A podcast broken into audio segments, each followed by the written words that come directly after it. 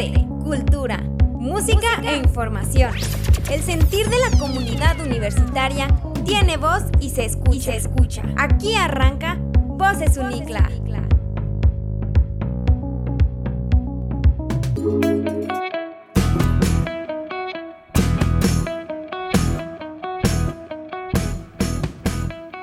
Bienvenidos a la cuarta edición de Voces Unicla, el podcast de la Universidad Contemporánea de las Américas.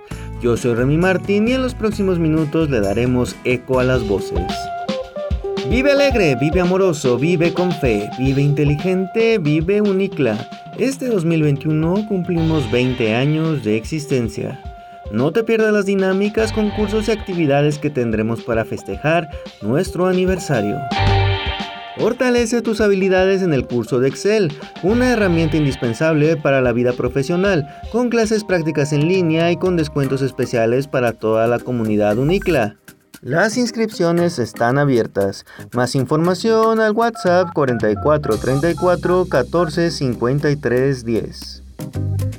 Las áreas terminales son la ventaja competitiva que te ayudará a especializarte en tu campo profesional. ¿Conoces nuestras carreras con terminales? Te invito a visitar unicla.edu.mx y descubrirlo. Docentes, directores, administrativos, alumnos, padres de familia, estos 20 años tienen grabados los nombres de cada uno de los miembros de este gran equipo. Soñamos y crecemos juntos. Escuchemos a nuestras voces Unicla. Entrevista con el experto. Eric nos presenta al maestro Julio Ramírez, quien nos habla de videojuegos y comunicación.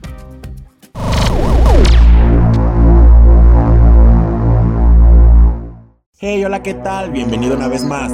Yo soy Eric González y tú estás en Entrevistando al Experto. Entrevistas con los expertos. Y el día de hoy nos toca hacer una entrevista con el profe Julio de la Universidad Contemporánea de las Américas. ¿Cómo está, profe? Hola, ¿cómo están? Buenas tardes. Aquí feliz de saludar a toda la comunidad universitaria. Que próximamente también cabe aclarar que ya se viene el aniversario número 20 de nuestro lo que es nuestra universidad para que esté muy al pendiente de todas nuestras redes sociales de que vamos a tener regalos, sorpresas, infinidad de cosas para ustedes. Pero el día de hoy traemos una preguntita para el profe que es, ¿cómo influyen los videojuegos en lo que es ahora la comunicación? Bueno, creo que influyen de una manera eh, muy fuerte. Eh, con anterioridad eh, los videojuegos eran para un mercado y un grupo muy selecto, pero hay muchísimas personas ahora son gamers. Entonces creo que es una manera de expresar muchísimas ideas por parte de la gente. Yo me atrevo a decir que están eh, a la altura del cine, los videojuegos, ya las cinemáticas, las historias, la construcción de personajes eh, están muy enfocadas hacia un aspecto totalmente cinematográfico, por lo cual creo que en algún punto eh, van, a, van a seguir compitiendo para ver cuál es el punto más fuerte. De hecho, los videojuegos están más fuertes que nunca desde la pandemia eh, el consumo de videojuegos ha aumentado mucho y el cine pues se redujo por cuestiones de seguridad. Entonces creo que va con mucha fuerza y, esto no va a parar. Sí, claro que ya me ganó usted la, la, palabra, me ganó la pregunta de que ahorita en esto de lo que es la pandemia como que los juegos dieron un nivel de alcance extremo que ya de que todas las plataformas en donde hacen streaming altísimas de que ya las personas se la, se la pasan ahí, de que pues estuvimos en pandemia y la escuela se tuvo un poquito en lo que veían cómo iba a ser la nueva forma de trabajar, pues que hacían los, los jóvenes, pues dedicarse a lo que eran los juegos, los videojuegos, de que los videojuegos antiguos dieron este un alcance en la actualidad, por ejemplo, tenemos lo que es el Among Us, ya existía y cómo dio un, un, este, un giro total de que se volvió a ser famoso por todas las personas, pero dígame, ¿los videojuegos comunican algo?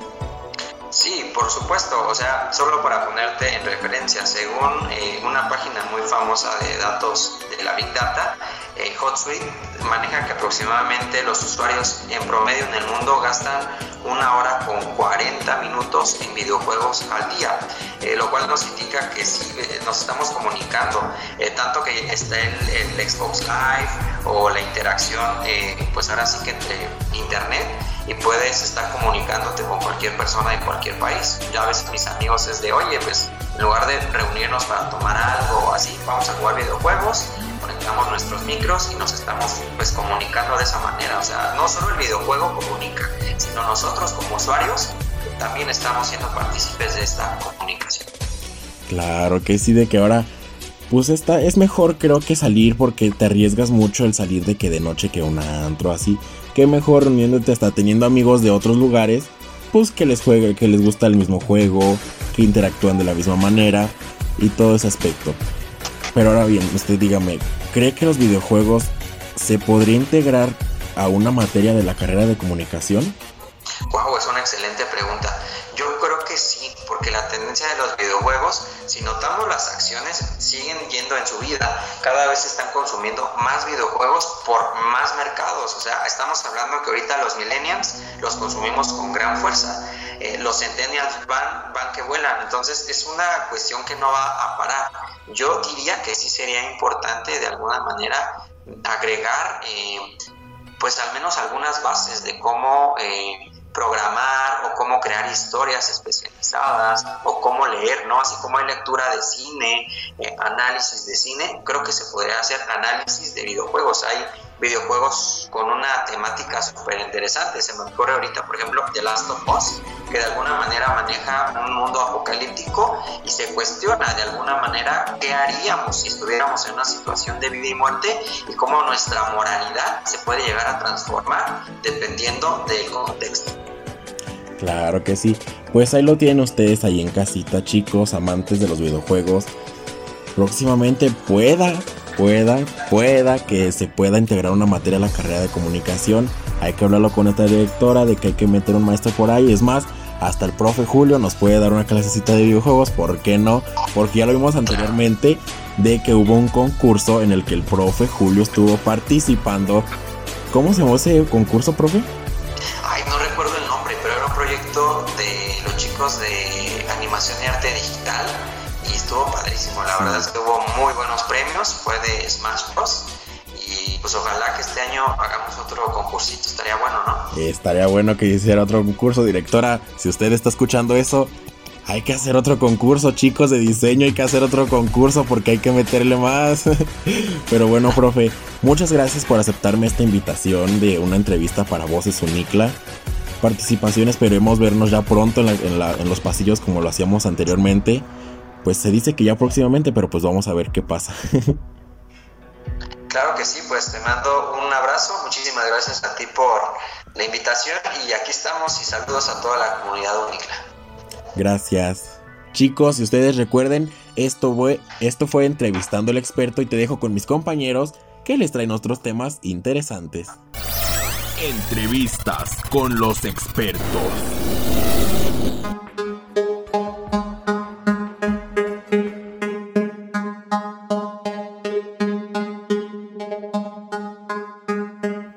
Si tu meta es lograr un mejor futuro, tu plan debería ser estudiar una licenciatura en la UNICLA. Participa en el taller Gestión de la Información, en el que podrás desarrollar la habilidad de identificar, organizar y producir resultados de investigación académica y laboral con la calidad que exige el mundo actual. Inscripciones abiertas. Para mayor información, comunícate al 55 48 29 23 73. Llegó el momento de escuchar cine con Alejandra Barajas, reseñas cinematográficas en la butaca. ¿Algún día estarías dispuesto a responder que sí a todo lo que te pidan? Pues en esta ocasión hablaremos de la nueva comedia de Netflix, Hoy sí. Recuerda que esta reseña contiene spoilers, así que corre a tu cuenta de Netflix a verla. Bienvenidos una vez más a la. Protagonizada por Jennifer Garner y Edgar Ramírez, llega al catálogo de Netflix esta comedia estadounidense que fue basada en un libro infantil escrito por Amy Krause Rosenthal. La película fue estrenada el pasado 12 de marzo a través de dicha plataforma. La trama es algo un tanto cliché, pues trata de un matrimonio de apellido Torres que se acaban de dar cuenta que su vida de padre se ha convertido en decir no a cada segundo del día, por lo que sus hijos los consideran un par de adultos aburridos y se han distanciado de ellos. Escuchando la conversación, un amigo suyo les explica que en casa aplica de vez en cuando el día del hoy sí y así mantiene el control en casa, por lo que estos padres aburridos deciden intentar con sus tres hijos la loca dinámica. No sin antes ganárselo, cumpliendo con sus deberes, los tres niños adolescentes llegan al tan esperado día en que sus padres les dirán sí a todo, una receta que muy seguramente llevará al desastre. ¿Qué aventuras vivirán durante estas 24 horas? Averígualo por ti mismo. La crítica no ha sido muy objetiva hacia la cinta, pues está a unos 44 puntos de 100, y al parecer es una película con demasiados fallos. Su producción es pobre, está basada en comedia cliché, como ya es una costumbre en películas norteamericanas. Las actuaciones son básicas y la banda sonora es mediocre. Además de que para ser una comedia son muy pocas las risas reales que provoca, pues absolutamente todos los sucesos son muy predecibles. Por otro lado, se vuelve una película algo tediosa de ver hasta el final, pues al ser tan predecible, ya conoces el final a los 20 minutos de empezar a verla. Personalmente no volvería a verla, pues también me parece que Jennifer Garner es una actriz que a cualquier papel le da la misma intención, y los demás actores no tienen ninguna chispa para atrapar a la audiencia. A esta película le doy un 2 de 5, aunque si por otro lado eres amante de las comedias clichés americanas, te caerá muy bien en una tarde de sábado. Yo soy Alejandra y ya puedes levantarte de la butaca.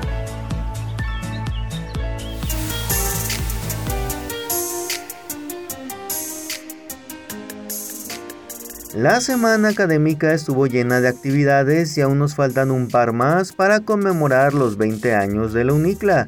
Hasta el momento, ¿cuál ha sido tu conferencia favorita? Nuestra red de ideas llegó desde la UNICLA Zaguayo con un tema de enorme importancia para la salud mental. ¿Cómo lidiar con el estrés? Si te lo perdiste, ingresa ahora al Facebook de la Universidad Contemporánea de las Américas M. El arte y sus múltiples aristas con Morelia Herrera.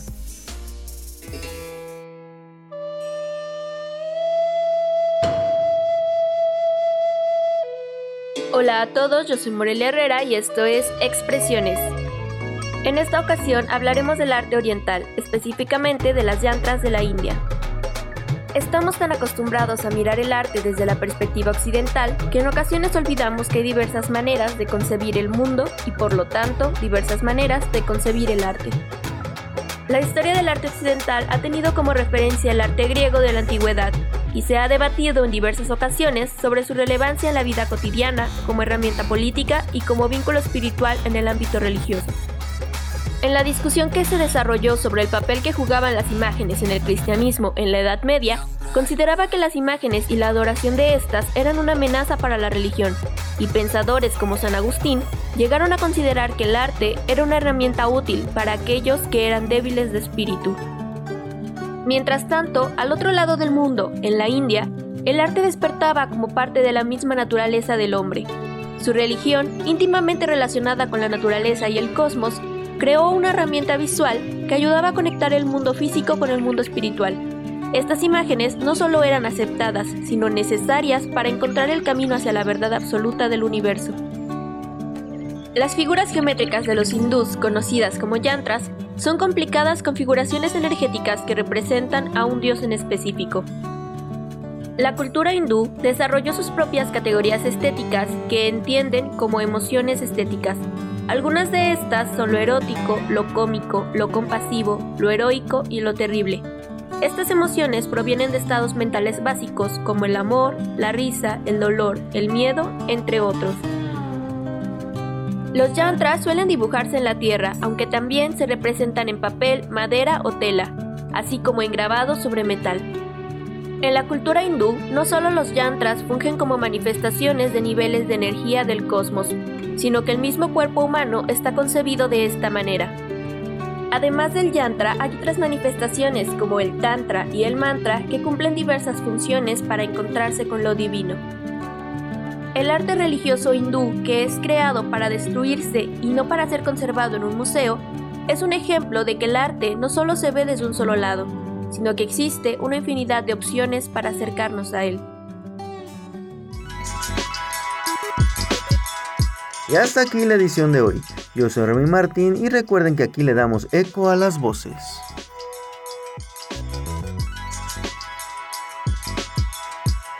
Le seguiremos dando eco a las voces la siguiente edición.